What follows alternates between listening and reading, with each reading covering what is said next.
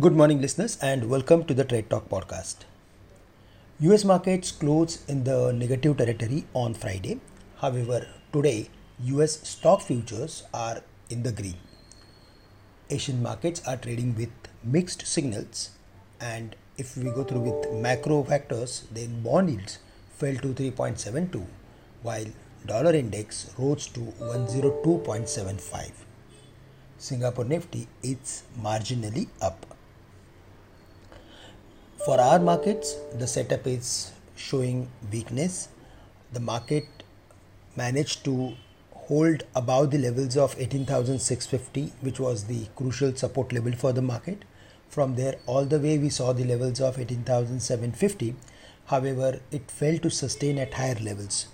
For the day, based on the overall flows and domestic flows, we are of the view that in case if we see any further more activity then we need to surpass the level of 18750 above that we can expect 18830 or 850 sort of levels. There we are expecting again one more round of profit taking in the market.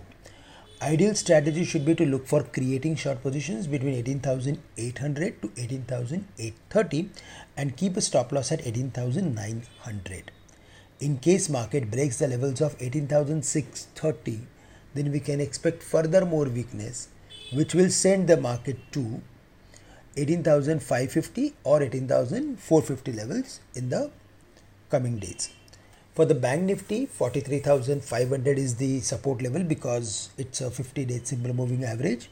Below that the next level to watch out for would be 43350 and in the worst case scenario 43000 so there also below 43,500 we can expect weakness. On the higher side 43,900 950 is the area where we can expect some selling and it's a, a level which is corresponding to the levels of 18,900 on the Nifty.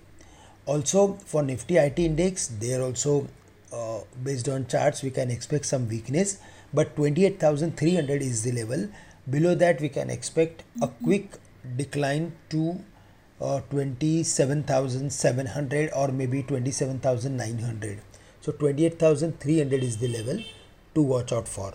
Apart from all these indices, again we are going to focus on metals, uh, auto companies as it's a last week of the month and uh, then uh, the market will start discounting or maybe start uh, uh, giving more weightage to those sectors which reports their monthly numbers like auto cement.